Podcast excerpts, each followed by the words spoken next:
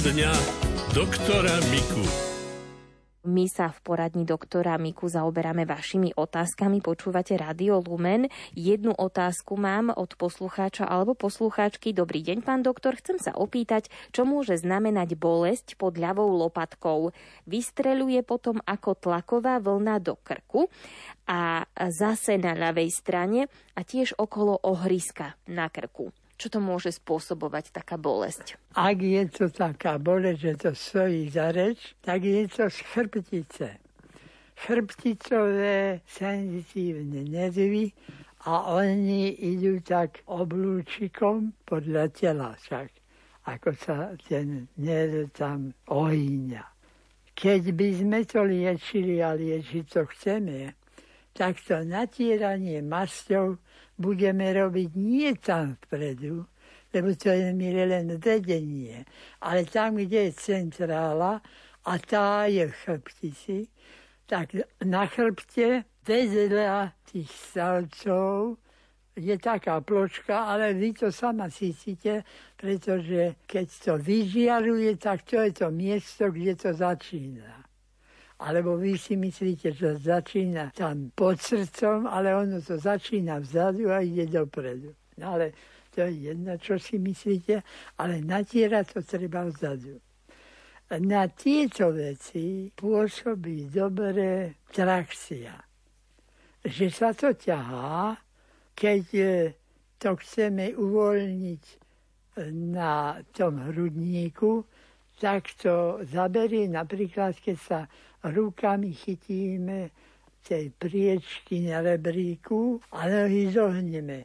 Tým váhu spodnej časti tela zavesíme a ono sa to tam e, medzi tými rebrami o trošku o stotinu milimetra uvoľní a organizmu to stačí a prestane to bolieť. Len potom, keď z toho rebríka, zadnej strany rebríka, keď z toho schádzame, nie skočiť na tie nohy, lebo vtedy sa pomyšľujeme a pokazíme to, čo sme napravili tým zavesením takto.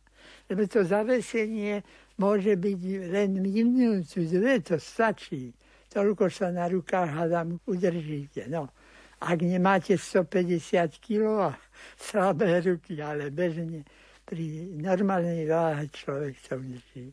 A to miesto natierame opäť tými derivačnými masami, ktoré majú napríklad mentol alebo eukalyptol, keď chladivá a keď hrejivá, tak je to zo štipľavej papriky. Tieto lieky pôsobia rýchlejší metabolizmus v tom mieste aj v hĺbkach a urýchľujú to liečenie. No čo sa týka tejto trakcie na krku, tak tam to si nemôžete dovoliť hlavu ťahať, lebo by ste mohli pacienta obesiť, tak tam môžeme len spraviť tak, že zabránime, aby to nedrážilo.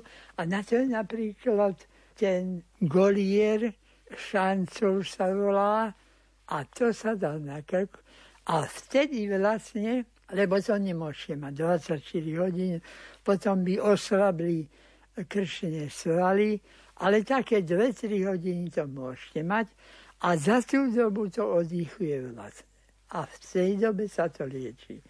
A s tým mastením tak isto, ale pri krčnej chrbtici, tam, kde to končí, alebo z etiologického hľadiska tam to začína tak tamto natriete, necháte na vzduchu 12-15 minút tú masť chladivú alebo hrejivú, no a takto sa to niekedy vylieči perfektne. Nechcem už spievať na vážne témy o tom, jak život sa dokola mení. Chcem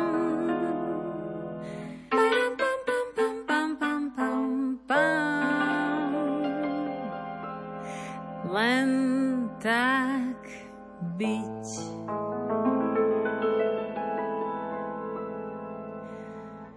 Nechcem sa prosiť a vysvetľovať, Nechcem sa hádať a analyzovať.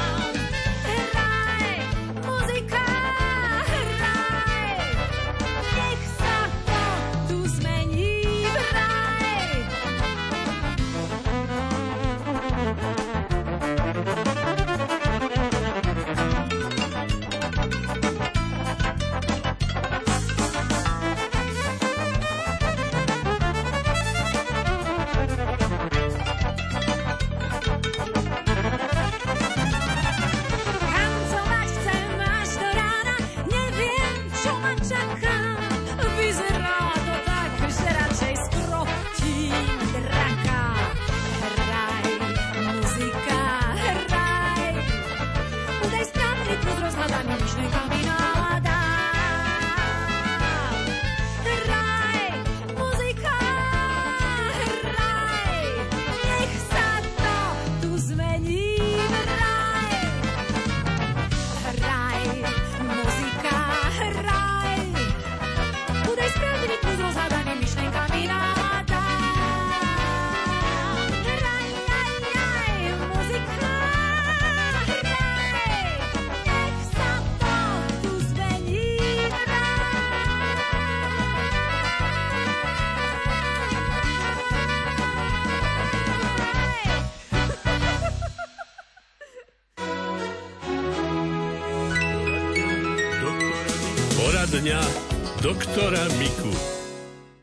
Počúvate rádio Lumen, poradňu všeobecného lekára Karola Miku. Pán doktor bude odpovedať aj na otázku poslucháča Petra. Dobrý deň. Mám asi dva mesiace na bruchu stvrdnutý vred. Občas spáli. Na začiatku som z neho vytlačil hníz, potom išla iba krv, ako by sa nehojil. Skúšal som aj masť bez efektu. Doktorka mi dala hnedú gafrovú masť, ktorá páchne. Hovorila, že vyrezať to netreba. Ale ani táto masť mi nepomáha pri zatlačení alebo otíraní ma ten vriedok páli. Čo sa deje alebo čo mám robiť ďalej? To sa teda pýta posluchač Peter. To je neobyčajný vred, ale to je taká akoby čistá, ale je to vlastne spôsobené mazorová žľaza to môže byť. A tá, keď hní tak sa toto robí tam je jediné vyliečenie, keď sa tá žľaza vyberí blok, to znamená celá. Vtedy, keď je akutný zápal toho, tak môžeme tam kúsok z toho nechať a to by potom ešte ďalej mohlo pôsobiť takú sekréciu toho mazu a mohlo by to hnísať ďalej. No ale keď sa nám to podarí, tá operácia to je miestne znecitlivenie, pacient nemusí dostávať narkózu kvôli tomu. A týmto činom raz a navždy sa to odstráni. Keď sa to hojí takto, tak najúčinnejšie pri hojení je, keď to chirurg prereže, ale on vie, čo s tým, a strčí tam takú gádu, aby sa to nezahojilo skôr ten vývod, než sa to vyčistí. A v tej gáze sú také látky, ktoré zabíjajú bacíle, ktoré to vytvárajú.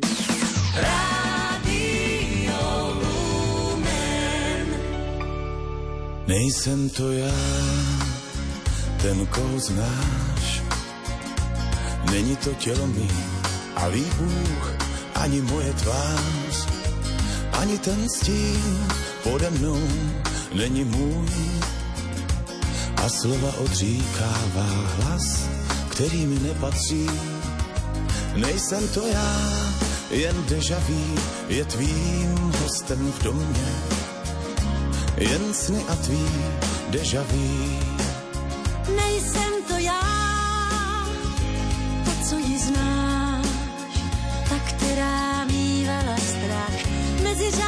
Číst a půl měsíc sevřených úst. Právě tak nepatří mi, nejsem to já, jen se ti zdám, jsem deja vu a tvá růže pro mě sotva mi kránu zavoní. To se ti zdá, jako výkřik srdce tvá, nemá ústa. Do tvých snů vkročil stín bez těla, nazvaný host, věř mi nemá smysl chtít, aby zůstal. Jen se ti zdám, a co s tím naděláš?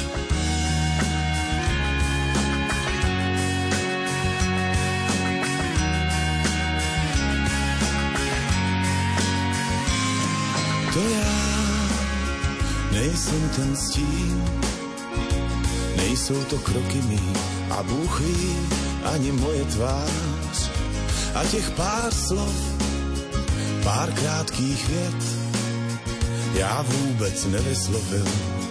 Nejsem to já, jen se ti zdám, jen deja vu je tvým hostem v domě. Jen sny a tvý deja vu. To se ti zdá, jako výkřik skrze tvá, nemá ústa. A do tvých snů vkročil stín bez těla, nazvaný host, věř mi nemá smysl chtít, aby zůstal. Jen se ti zdám, a co s tím naděláš?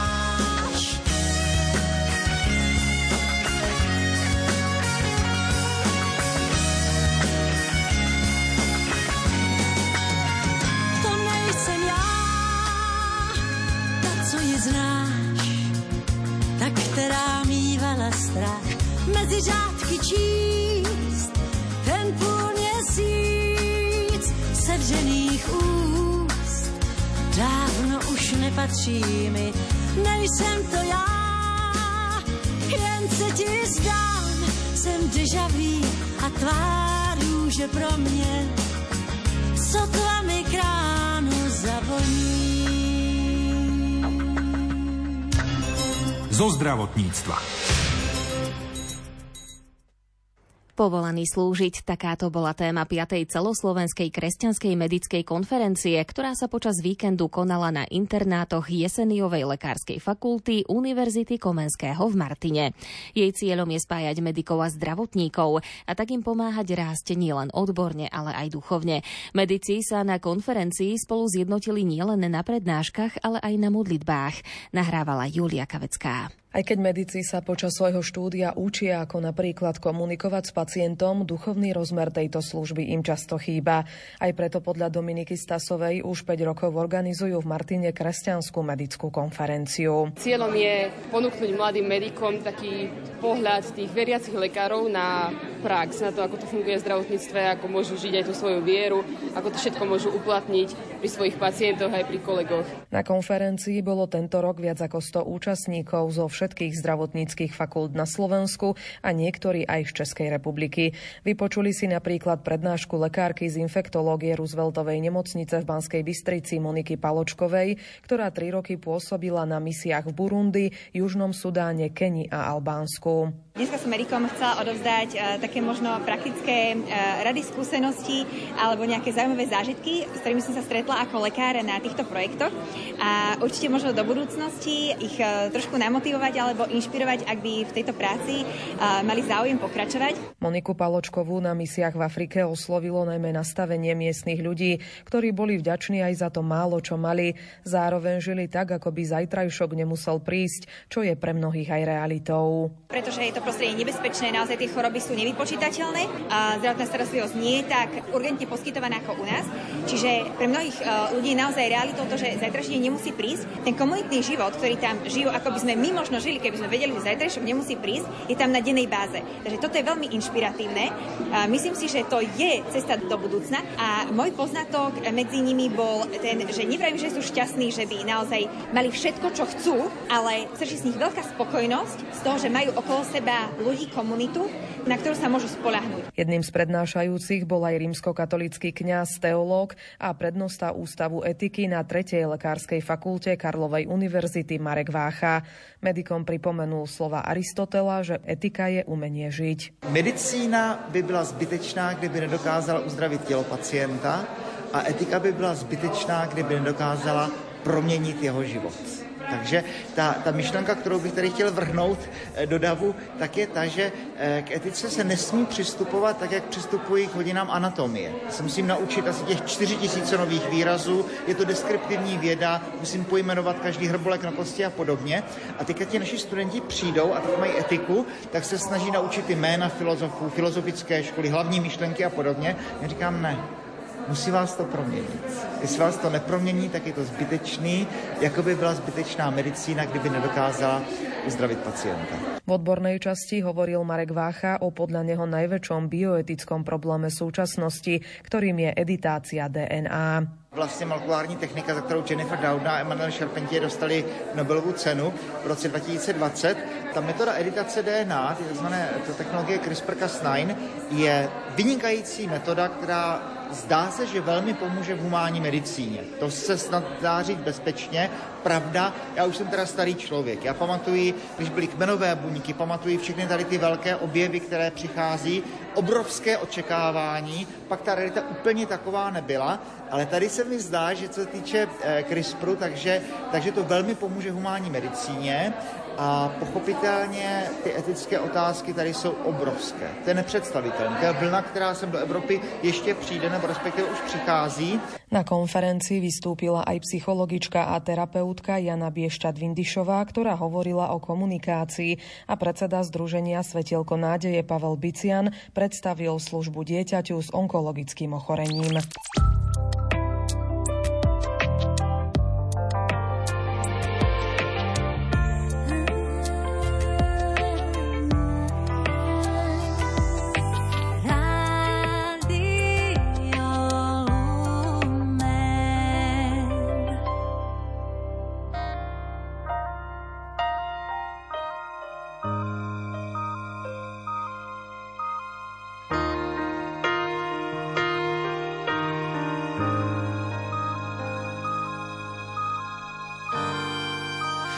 Diery v plotoch sú iba starý trik.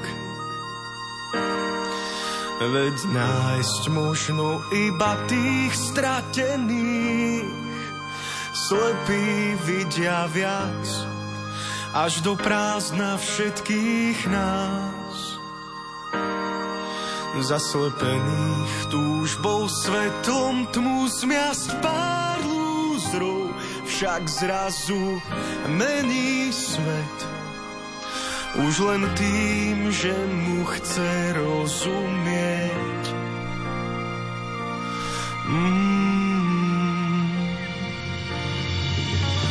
Vždy, keď sa díva, mám otvorené ústa, kam stopy ciest zas vyústia. Kto vie,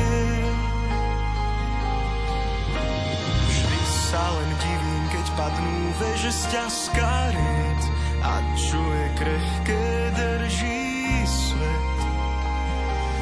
Drží náš svet.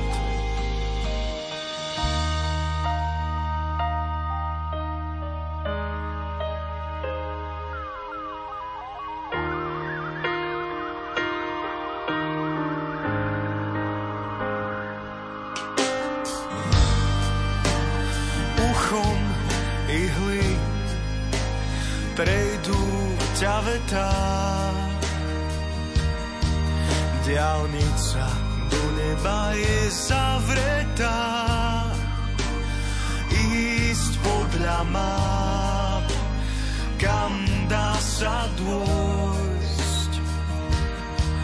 Útek je návrat, ciest je dosť, kto výrazí hneď bez chleba. Má všetko, čo treba, má seba.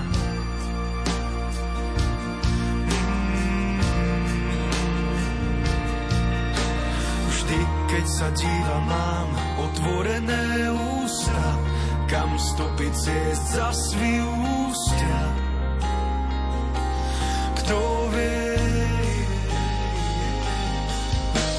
vždy sa len divím, keď padnú veže z ťaskariet a čo je krehké, drží svet. Drží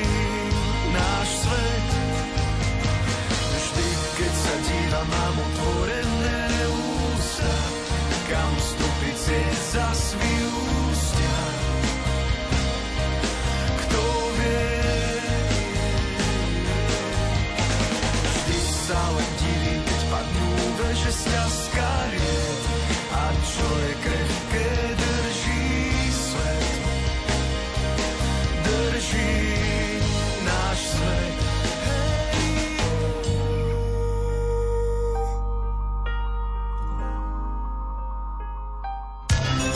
zo zdravotníctva.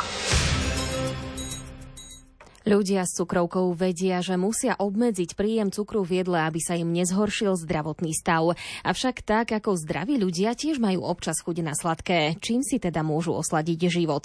Zaujímalo to aj redaktorku Máriu Čigášovú, ktorá svoju otázku adresovala prezidentke Slovenskej diabetologickej spoločnosti Viere Doničovej. Keď už si niečím osladiť čaj alebo neviem čo, koláč, čo používať na to sladenie? Dlhý čas odporúčame tie sladidlá, ktoré sú prírodného pôvodu, napríklad stevia. Niekto si tú steviu pestuje, dá si lístok do čaju alebo používa niektoré výrobky zo stevie. Ale rozhodne aj keď idete rovno piecť aj s tou steviou alebo zavárať, tak určite treba tie množstva, ktoré sú v tých receptoch odporúčané, výrazne znížiť. Ja stále aj hovorím, že už keď aj má ten pacient oslavu, obyčajne sa u nás oslavuje so sladkým. Teraz by mal mať upečený ten mučník nejakým spôsobom s výrazne zníženým obsahom toho sladidla, lebo v podstate potom v tej kocke toho múčnika zje oveľa menší obsah sladidla, ktorý mu podstatne menej zvýši hladinu glukózy v krvi, takže sladiť menej, no. Sladiť menej a stále je lepšie, keď vynikne tá iná chuť toho jedla, aj toho múčnika. Už či je to, ja neviem, kakao, alebo nejaké ovocie, alebo čokoľvek iné, tá sladká chuť to prekrýva. Už ľudia vedia, že napríklad keď si dajú kávu alebo čaj, tak zase tým sladkým prehlúšia tú skutočnú chuť toho nápoja. A niečo také je aj pri tých jedlách, že my vlastne to sladené nepotrebujeme v tej miere. Ani organizmus to nepotrebuje, ani zdravý organizmus to v takej miere nepotrebuje, takže vlastne by bolo veľmi vhodné a veľmi prínosné, ak by sa ľudia celkovo dívali na to stravovanie z takéhoto pohľadu, že zmeniť ho na to zdravšie. A to zdravšie neznamená jesť len zeleninu a prípadne nejaké ovocie v určitom dávkovaní, ale celkovo v užívaní tých sladidiel, množstva sladidiel a množstva toho sladeného jedla v konkrétnom. Myslím, že raz sme rozprávali aj o tom, že cukor a sladidla sú aj v takých látkach, kde by sme ich nečakali, niekde v šunke a podobne. Áno, oni sa vlastne používajú tie sladidla ako taký korektor chuti. Takto sa to aj nejako nazýva. A to v podstate v tej podprahovej hodnote ako stimuluje zase asi tie receptory spokojnosti. Takže keď si prečítate, tak naozaj aj v šunke je určité množstvo cukru dokonca v treske, v šaláte. No keď človek je tú fantastickú slovenskú tresku, tak si neuvedomíte. A potom sa pozriete na tzv. luxusnú tresku, ktorá má nielen zvýšené množstvo tresky, a je napísané bez sladidla a zistíte, že je tam umelé sladidlo v tej treske. Takže v podstate my nielen zjeme keď si kúpime alebo upečieme, pripravíme múčnik, nanúk, sladké jedlo, ktoré a priori je sladké ako druhý chod, ale vlastne nepriamo aj v ďalších aj v ďalších výrobkoch konzumujeme síce minimálne a maličké dávky tých sladidel, ale spolu dokopy je toho viac, ako je potrebné a zdravé.